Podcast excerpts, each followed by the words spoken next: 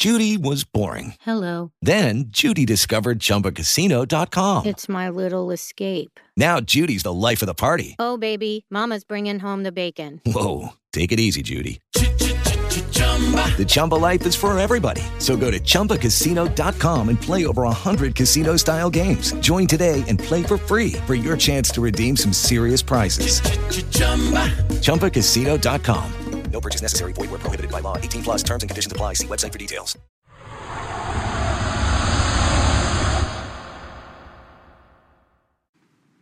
All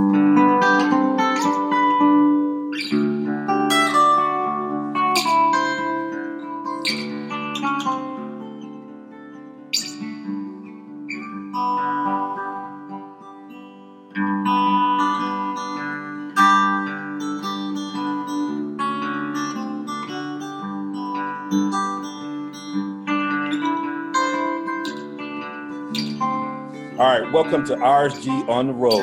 Uh, we're here at the Maui Invitational, and uh, I got a special guest here. One of our one of our big time sponsors. Uh, I got Dr. Phillip Bowman uh, from the Bowman Medical Group. How you doing, Doc?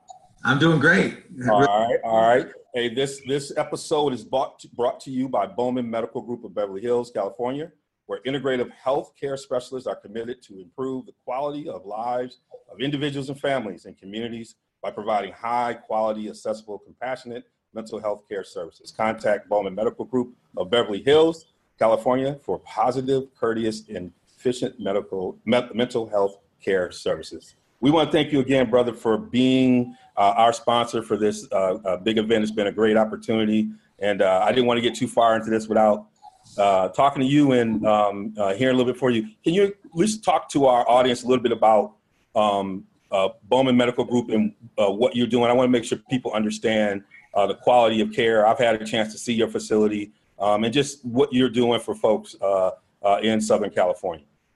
Yeah, I, I can do that. I mean, the primary thing in, in medicine and even more importantly in mental health care is uh, access. So having access to care is important. I mean, we see that throughout the country when there are shootings or when there's violence or when certain things happen, people oftentimes wonder when and how do people see mental health specialists. So when I first started in private practice, I was a solo practitioner. It means I work by myself. And I recognized that's part of the problem because as much as I had training and knowledge and qualifications, I can only do so much as one individual.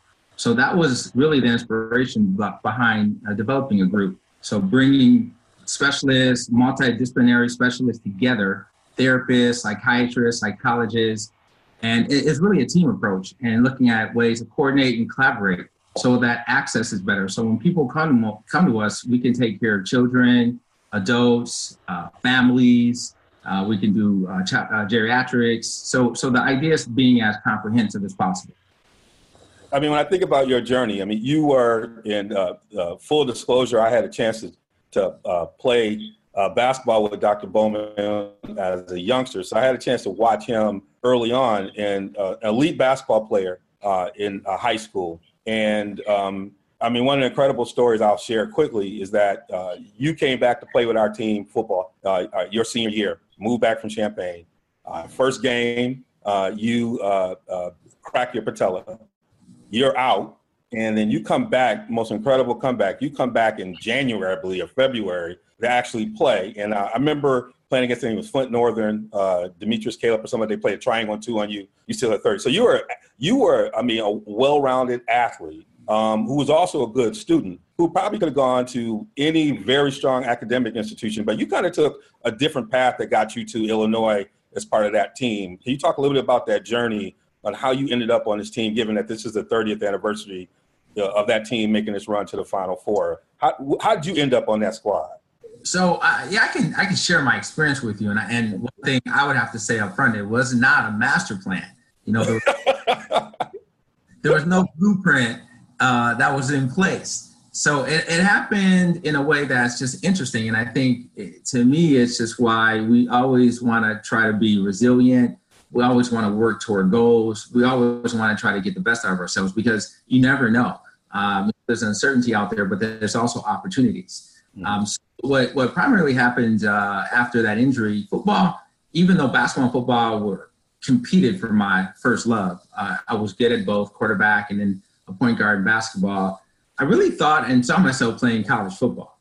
Um, that injury, uh, uh, Coach Lorai, who was the football coach at the time, asked me, did I want to go on any recruiting trips for college football? And I remember easy answer. I said no. and that was because, you know, after you have major surgery and your, you know, your kneecap is dislocated, you, you kind of have second thoughts about that. So basketball became uh, more of a focus. And, and in part, I was able to make it back for my uh, senior year. Okay, that that was imperative. And the, the orthopedic surgeon told me, uh, Devon, that it's going to be 12 months. And that injury occurred in early September. And so he did an excellent job. I got to give him credit, Dr. Peterson, um, at repairing and restructuring my knee. That allowed me to work hard doing rehab and be able to come out. Now, I wasn't the same player in the sense of the speed, the quickness, some of the versatility, being able to jump but I still loved the game, and it, it actually, in a way, helped round out my game. So when I came back, um, I ended up becoming uh, a really smarter player, anticipating more, recognizing opportunities. And the other thing that I, I really recognize is um, I'm a decent outside shooter. I have more of a balance game. I can shoot and I can penetrate. But when you're a little slower, uh, sometimes you need to look for that open jump shot. So, and uh, I, I, knocked down a lot of jump shots. But one of the things I, I, I, now in retrospect remember is a lot of those those jump shots I made, Devon, were only worth two points. Yes. So they were deep. That's right. All right. Some deep shots are only worth two points. So at that point, when I was evaluating, what am I going to do next? I had some uh, some academic opportunities. I could have gone to Brown, Morehouse, Rice. Um, then there's some other schools I potentially could have gone to on scholarships, but I thought the game was changing. Mm. And that next year, my freshman year, those same shots I was hitting in high school were now worth three points. Mm. Okay, not two points. And I actually averaged 25 points a game at Pioneer. That's right. Last 19 games. That's right. I'm thinking if those were worth three points, 35.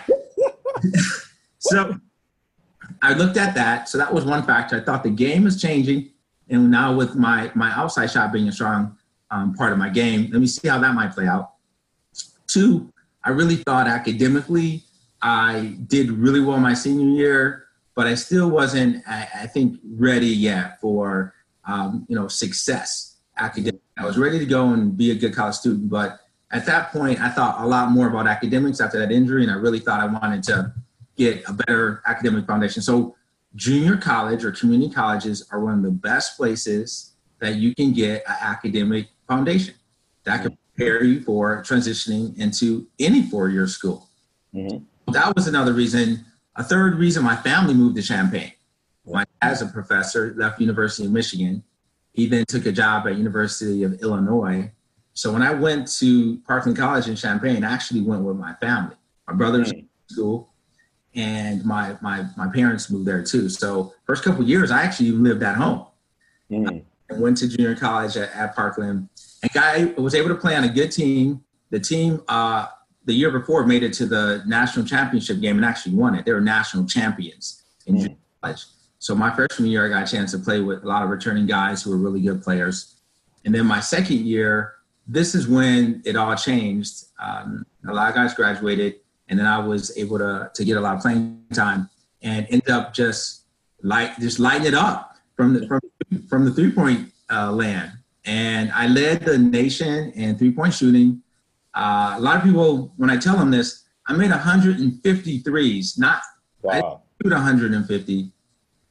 I made 150 threes, and wow. I 48 percent from three. Wow not 38%, but I shot 48%. So at that point, uh, junior college All American, first team. Our team made it to the national uh, junior college championship game again. We were runner ups. And I, at that point, just you know started to look at, at, at opportunities for scholarships. And Lou Henson called, mm. and uh, he said, "Well, you know, he talks slow, kind of Oklahoma. So you know, we want you to consider Illinois." And the reason why, and this is timing, Illinois finished dead last in three point shooting in the Big Ten the year before. Wow. Okay, so that's the that's the caveat. Kendall Gill, Nick Anderson, Steve Bardo, Larry Smith, Kenny, great players, but they just couldn't shoot it. At that point, no, they were sophomores. That's right. So going into their junior year, uh, that was the glue. That's what really made it happen. So uh, Coach Henson um, had brought me in for official visit, and they, you know, they, I, I, was in town, so it wasn't really that big of a deal. Did did my host um, meeting and decided that because engineering college, I also want to just add, I, I got straight A's. Mm-hmm. So, and also solidified that I wanted to be a doctor. So my decision in part to go to Illinois was one, they, they needed some help from the outside shooting. And two, I decided I wanted to be a doctor. And that meant I did not mind if I went to a school that I didn't get a lot of playing time. Mm. Even if I went to Illinois and I sat and behind academic, not academic, but uh, uh, McDonald's All Americans, uh, Mr. Basketball players. I mean, they had three or four McDonald's All American, three or four Mr. Basketballs on that team. I was okay with that, and if I got to play, that would be great too. So I kind of went in with with an open open mind, but certainly didn't didn't know what to expect. You listen to RSG on the road. You're here uh, in uh, Maui. Um, I'm here with uh, Dr. Phillip Bowman, who uh, is a member of that uh, 89 uh, uh, Illinois uh, team that ran to the Final Four. I had a chance to catch him a couple times along the way, and we're going to spend a little bit of time talking about that team. But we're also catching in on his his you know um, a lot of what we talk about at RSG is this this navigation that people have to go through when they're student athletes, and um, and how they balance that perspective and how much they have to take control of it. So I'm glad you're kind of talking about that aspect of it because that's something that we often talk about on our shows um, and that people don't see behind the scenes. I, I spend a lot of time with big time college athletes and people assume that um, they're only prioritizing their athletics, but there's a lot of them who do exactly what you're you're doing and folks on TV that they see that they don't think are still doing it today. So I'm, I'm glad you're sharing that. You come in as a transfer. There's some dynamics to the culture and the team like, what made that team work? Uh, I know talking to uh, Coach Underwood today, um, he really talks about the culture of the program. DNA goes back to your team. I mean, y'all had a lot. They had Illinois had a lot of great teams before y'all came in. You and I know that. I mean, they were always in the map, but there was something about your team was more. Y'all, y'all took it to the next level in terms of rock stardom. I mean, in terms of following, in terms of that whole flying the line out energy. How did y'all gel as a culture, as a team, how did that come together? Um, you know, how did that? How do you? You know, y'all think it's thieves right now. How how how did that all come together when y'all all came in the room together? So you know, once again, we Devon. This this, this is this is a team with uh, Nick Anderson. Yes. Kenny Battle, Kendall Gill, Lowell Hamilton, which is, who is a you know McDonald's All American, um, Steve Bardo. So this this is a team. Uh, Larry Smith, who isn't even talked about as much with that team, was that's right basketball his senior year. And, so we had uh, these these great players. The the piece that I think fell in place, um, one, we had a lot of talent. I mean, there's just no question about it. When you stack those guys up against any team, I think historically that played at Illinois. Even if you look at great teams, even the UNLV team, I mean, we had, you know, pound for pound, those would be interesting matchups. But the thing that made our team, I think, unique and gave us a little edge is when we looked around the room, Marcus Liberty was on that team. He's 6'7, 6'8. Hamilton, 6'8. Nick Anderson, 6'6. Steve Bardo, 6'6. Kendall Gill, 6'4 with long arms. Larry Smith, 6'5, 6'4. We were like, who, what position That's is right. going to play? Okay. So how are you going to put all these guys on the same court and not know who's a power forward, who's the center, who's a point guard, who's a shooting guard? That's what gave us our edge because we looked around the room and said, "Hey, we don't need a position." Yeah, you were the first one of the first positionless basketball teams. I remember y'all were switching everything. People talk about today, but you guys were playing positionless basketball back then. So, and it was it was because of that dynamic. I think that gave us an edge because we decided we're not worried about roles. We're not worried about being limited or confined by ideology. Let's just play. So defense, we would switch everything. We would trap. We would do everything instinctually. Um, again, if a team, you know, made made made made uh, if we made a free throw, we would press. Um, and coach would never tell us to do any of this. Coach Henson was over there just raising his hand, and I think it was lip syncing. He was just lip syncing because for the for the TV, you know, to make it look like he's coaching. Uh, I love Lou, but honestly, that team, we were doing it a lot on our own. And on offense, man, if they shot the ball and we got the rebound, it didn't matter who got the rebound. We just pushed it up court. And that's why we could beat teams and we would sprint.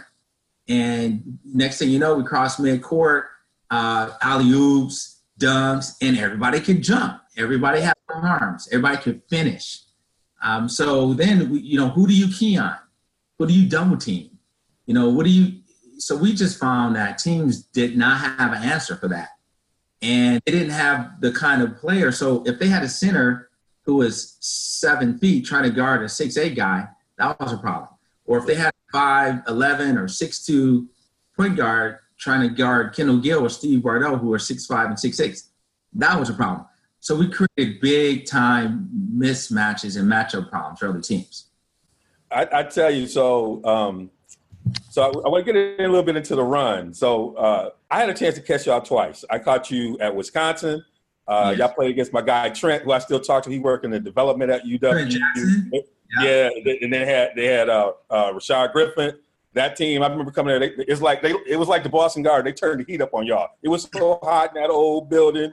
Y'all went in there, uh, had a tough loss to them. Um, I think Kendall got hurt sometime in that run, and then That's I had y'all, y'all played the end of the season game uh, against Michigan.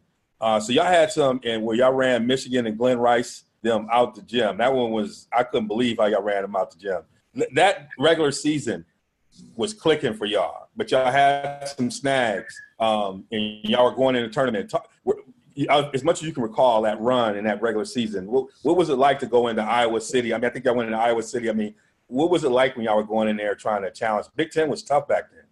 So yeah, certainly college basketball was even different yeah. generally uh, because you had so many upperclassmen who were great players, juniors and seniors that were playing. And, you know, including our team, we were primarily juniors, um, but we still, you know, had faced teams like that. Um, people were more developed um, basketball players. Um, in, in, that particular conference, um, we had a great team and still finished second. Yeah, in, to Indiana. Indiana finished first with Jay Edwards, Lyndon Jones, um, and Michigan with five NBA players finished fifth, I think, yeah. in Big Ten. So you know, if you look at the depth in the conference, it was it was crazy. The, the, the things that happened, we were 17 and 0 or 18 and 0. We were ranked number one in the country at that point. Okay, this is prior to the Big Ten, about 17 and 0. But in the game that we won to become 17 and 0 and be number uh, one in the country, Kendall Gill broke a bone in his foot. So that was uh, a great victory, and it was great to be ranked number one. But he was going to miss the next eight games or so. So then we had to find a way to replace him, and you know we had a team that that was a really important integral, really important piece. So we had a few tough losses. Uh, Wisconsin was one of those road losses. We didn't lose any games at home. We lost a tough game, BJ Armstrong, Roy Marble at Iowa City. But because we were 17 and 0 and went into the Big Ten season ranked number one in the country, we became a target. Yes. Every Big Ten team then wanted to knock us knock us off. Mm. We weren't just a good team anymore. We were the team to beat. Mm. So when you know Purdue and they had good teams. Minnesota with Willie Burton and that's right, Melvin Newbern. It's, it's, it's hard to win up there, you know, in a in a, in a farm in a one of those uh, uh, old style arenas. I know you got to walk up. yeah, walk up the course elevated. Um, elevated. Yeah, those those old field houses. right. So so it was a real hostile environment. Teams brought their A game against us every single time, but we still managed to win a lot of games. The two teams that we beat twice in the Big Ten, right, to, to really help understand, then, you know, our team being really good was we beat Indiana twice. Indiana only had two losses in the Big Ten. Imagine winning every Big Ten game, yep. but two. So Bobby Knight was mad. He, I know it was throwing that chair at you. Yeah, because we end up getting a number one seed in the tournament. So Wow. seeds. We got a number one seed, and Bobby Knight said, "How could they get a number one seed and we won the Big Ten?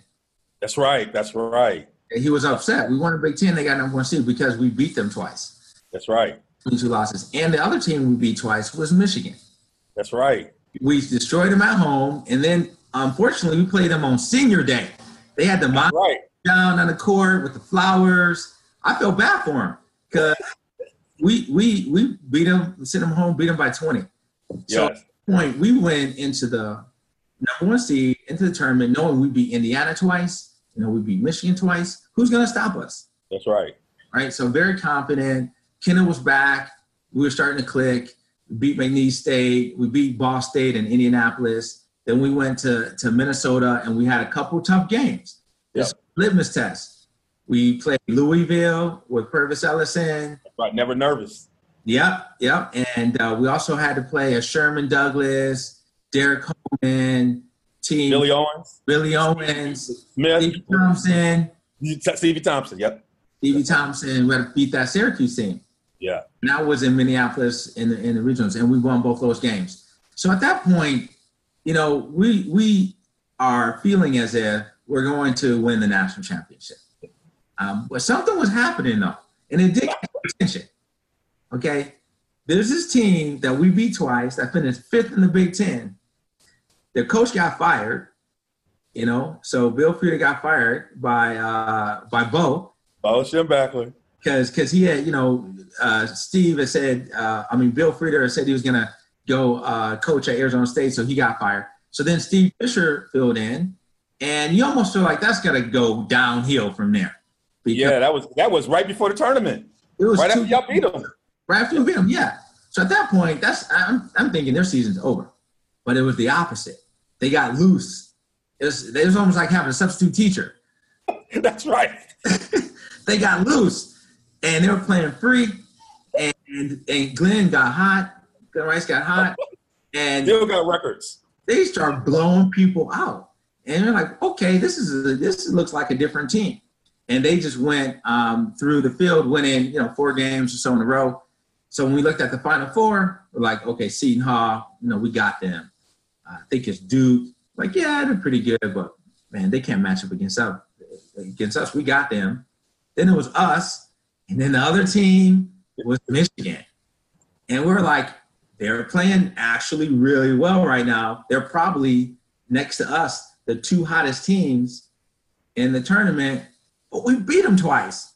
So you kind of feel good about that, but you know it's hard to beat good teams three times. That, um, yeah. That was that was the sentiment going in there. Like we really didn't want to play Michigan because we were like we already took care of them, right? And they obviously got the underdog chip on their shoulder Yep. and they're and they're hot. So uh, we we we felt we felt good about it. Um, and you know we didn't play our best game, but that's also giving them credit. Uh, Rumeal Robinson, Loy Vaught, Terry Mills, um, they played well. Glen played very very well that game, and it still came down to uh, Sean Higgins That's Tim- right. at the buzzer. Even when we didn't play our best game, for them to advance and go to the national championship game, so it was a, a classic battle. Oh my goodness. It It was, was and I tell you this, man, that, was my biggest regret because I was, you know, you gave me an invitation to come out to the Final Four Fours out in Seattle, Seattle. and I was, and I said, I was like, and for the first time, I was like, I need to focus on homework.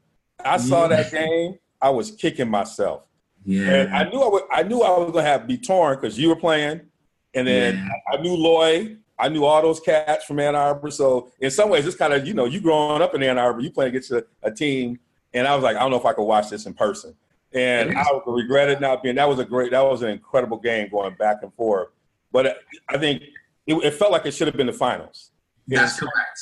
Even though the finals that was a great finals, that felt like that should have been the finals when I, when I watched it. So when you listen to you know all of the commentators or Dick Vitale, people at the time, they they, they said the two best teams in the tournament are Michigan and Illinois at that point, the Final Four. Yeah. So we were unfortunately in the same bracket because that would have been you know awesome finals. I, I agree. Um, Yeah. You know, although Seton Hall and Michigan, you know, that was a great game, but it was two heavyweights, Yeah. and you know we were both throwing blows, and it, uh, it, it, almost felt like the, if the game went another 30 seconds, it could have gone the other way. Uh, and you know, it's it's uh, and, and we we were disappointed. Obviously, um, you know, we really believed we were the best. We still we get together, so we're still good friends. And if we ever talk about that, like Kendall Gill would tell you, he's never watched that game again. He's wow. never. He's, uh, Steve Bardo's never watched. I've never watched it. So never watched. I'm ever watching that game was courtside or in, wow. in the game. So um, basically, no one's you know we're that still you know uh, kind of hurt by it because we really felt we well we know because we beat them twice that we should have won that game. But we went to the finals, and as as you know competitors, we actually still rooted for Michigan to win because we were rooting for the Big Ten. Yeah. Well, I tell you, this you listen to RSG on the road. I'm here with Dr.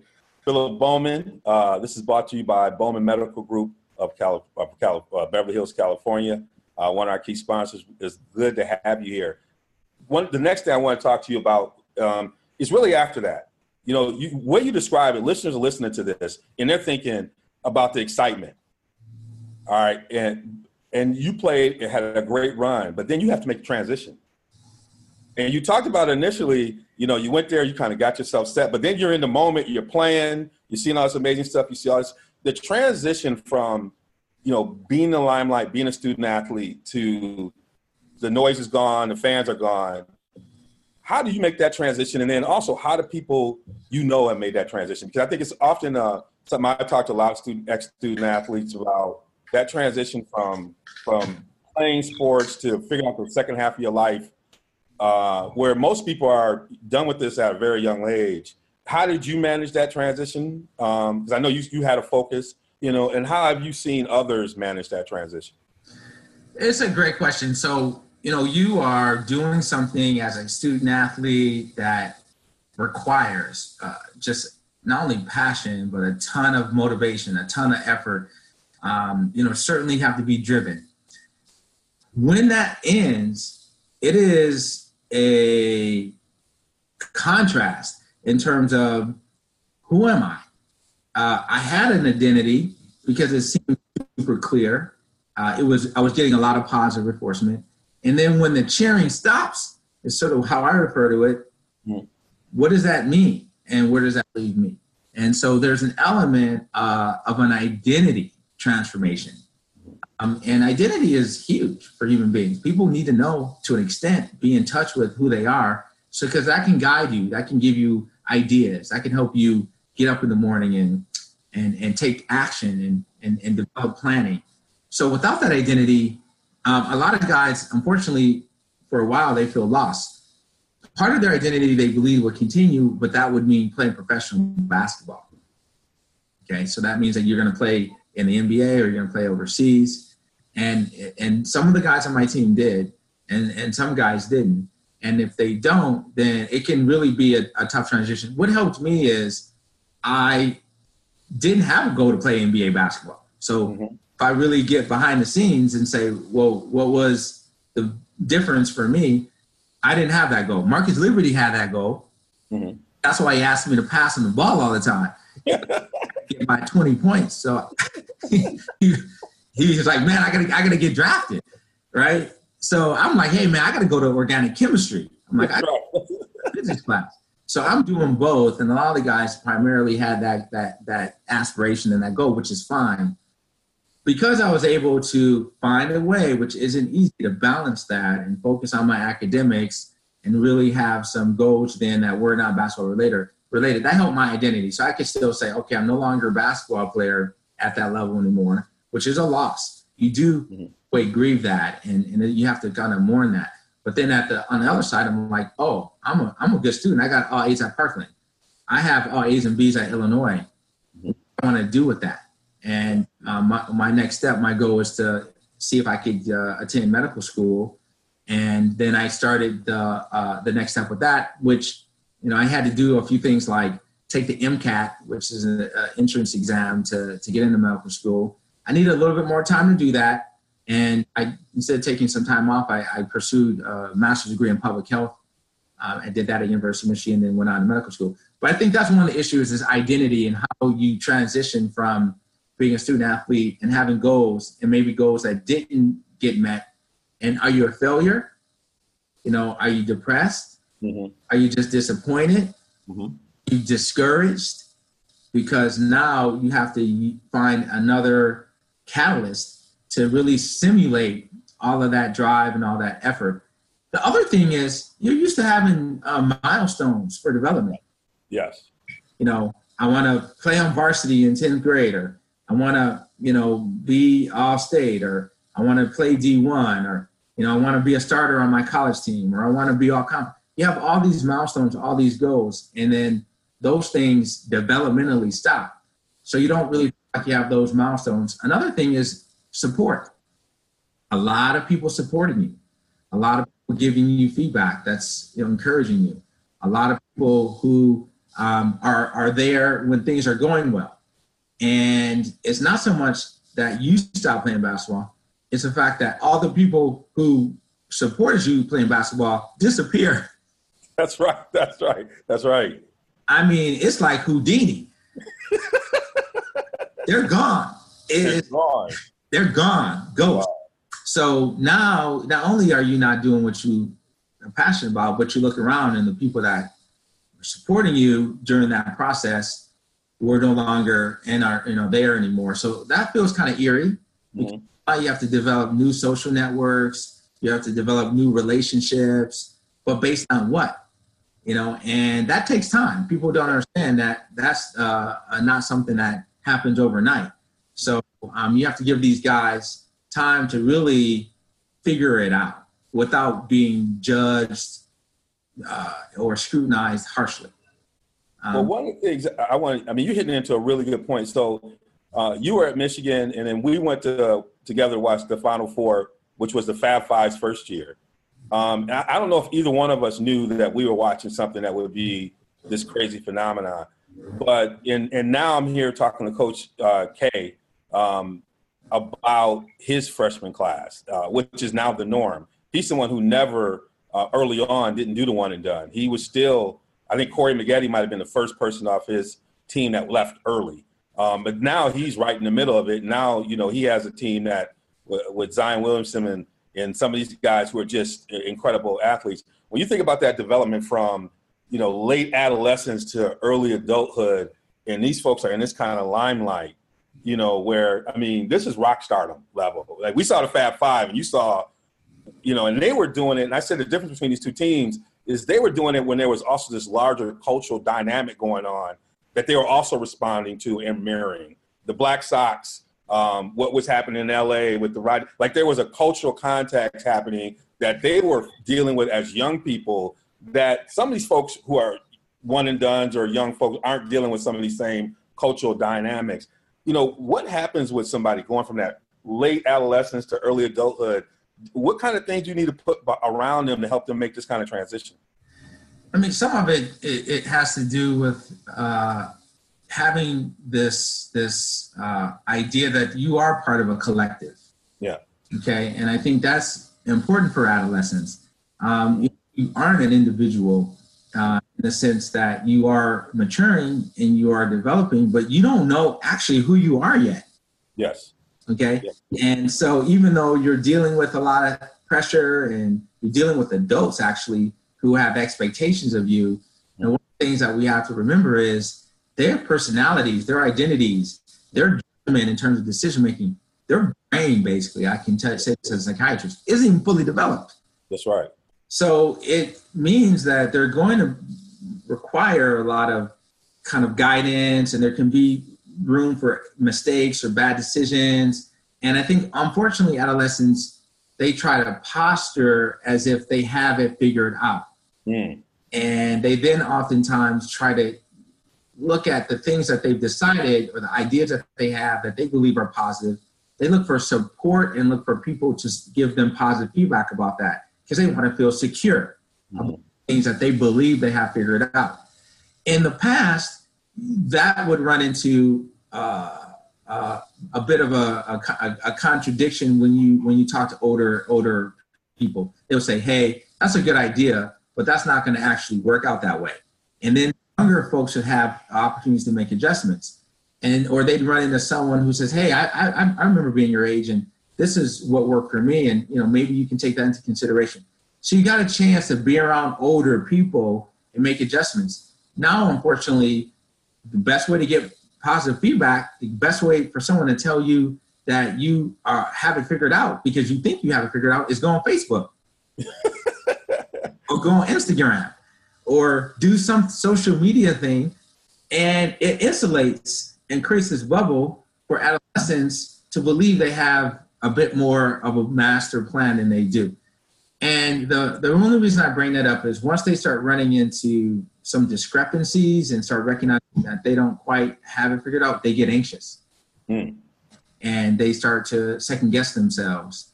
And they start to feel more of a imposed pressure to be something that they're not. And I think that's one of the things I've noticed that's different. And you get a lot more anxiety. And, and clinically, I see it even with kids who don't play basketball or football or sports, going from high school to college, even, even a normal college transition. Uh, the prevalence rates of anxiety has gone up tremendously. Um, but I think the piece in there that's uh, a byproduct, byproduct to that is, is just the, the social media culture versus looking up to older players or looking up to people who have done it before and trying to seek guidance from them, which was the traditional way to have that maturation process go. That's been disrupted. That yes. doesn't really happen that much anymore.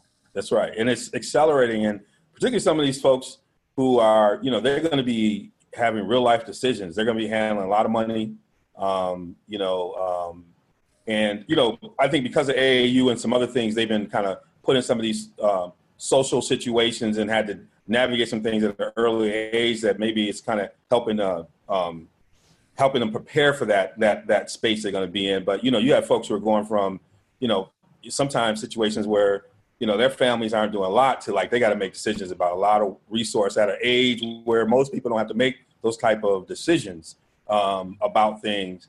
And that leaves them open for a lot of other vulnerabilities. So that's, that's one of the things that i've been noticing that's true. So with with the Fab Five is a good example. So when I was a first year graduate student, uh, uh, and actually then I tutored for the athletic department, and in my second year I was uh, uh given the role as academic uh, advisor. I was a grad student academic advisor for the Fab Five. So I worked very closely. I was coordinating our study table, and um, so I worked with Jalen and Chris and Juwan and and basically and, and uh, talk to them on a daily basis. So mm-hmm. what I did notice is that they had each other. So yeah. that can really make a difference is that they really defer to one another about decisions, and it was good. It was a, so they had some group dynamics that allow them to not fall into uh, traps that they potentially could have fallen in as individuals. Mm-hmm. Um, and then they really were looking at it at each other as okay, we're a team and we respect each other. We also want to have a purpose. Mm-hmm. Um, purpose was a bit more of a, you know, we want to, um, you know, we want to light the world on fire. We want to be different. You know, we want to um, um, almost be be rebels. Mm-hmm. And that's when you know you start seeing some of the things that they would do on the court. But they had a bit of a leadership structure, though. Yeah. And so, not not who don't know that, but on that team, Jalen was the leader. Yeah and uh, that's off the court, and you can see it on the court sometimes too. But that also means that they talked with one another all the time, and they made a lot of good decisions, you know, as a group. But at the same time, you know, there were a lot of things coming at them. Yes. The Ed Martin thing, all the other things that were coming at them. So even with those guys being somewhat insulated and using each other for support, which I always witnessed and watched, watched, that was great. It still couldn't totally protect them in that kind of environment yes. from other factors that are going on. Yes, yes. Well, I tell you, uh, this is great. You know, we got to have you back, brother. Um, I uh, it's has been a, a, dream come true to kind of get this going. You know, I uh, definitely want to thank you and uh, the rest of your staff at uh, Bowman Medical Group for uh, supporting us here at RSG. And you know, we got to have you back in the fold to to provide some perspective. And so, if you're always willing to do that, we'd love to have you do that. But it's this has definitely been uh, an honor to be uh, have you part of this journey uh, with us and um, uh, to be here with us. So I hope hopefully this has been good for you and for Bowman Medical Group uh, to be part of this partnership with RSG. absolutely. You know, uh, sentiments are the same on our end, and we see RSG doing big things. So we see it growing in the future, and so we're honored to honestly support the work that you're doing, and uh, you know, definitely want to see you guys, you know, blowing up here in the future. Uh, well, we're well on our way. Uh, we want to thank everybody a for following us as RSG on the road. Uh, catch us at Real Sports Guys on all of our platforms. we're going to be posting a number of videos uh, related to what's happening here in Maui. Um, I got a special gift for you guys and a little question I asked Coach K, so make sure you check that out. Um, I had a chance to uh, talk to our Illinois coach here, you know, uh, Brad Underwood, who's going to uh, be uh, bringing together this Illini team, trying to get back to what the 89 team did, um, as well as uh, some conversation I had with Mark Few. So, you know, we're making things happen out here at RG, and it's because of great people uh, like folks at uh, Bowman Medical Group uh, who have been here helping us out. And so thank you again for being with us here on uh, RSG on the road. Absolutely.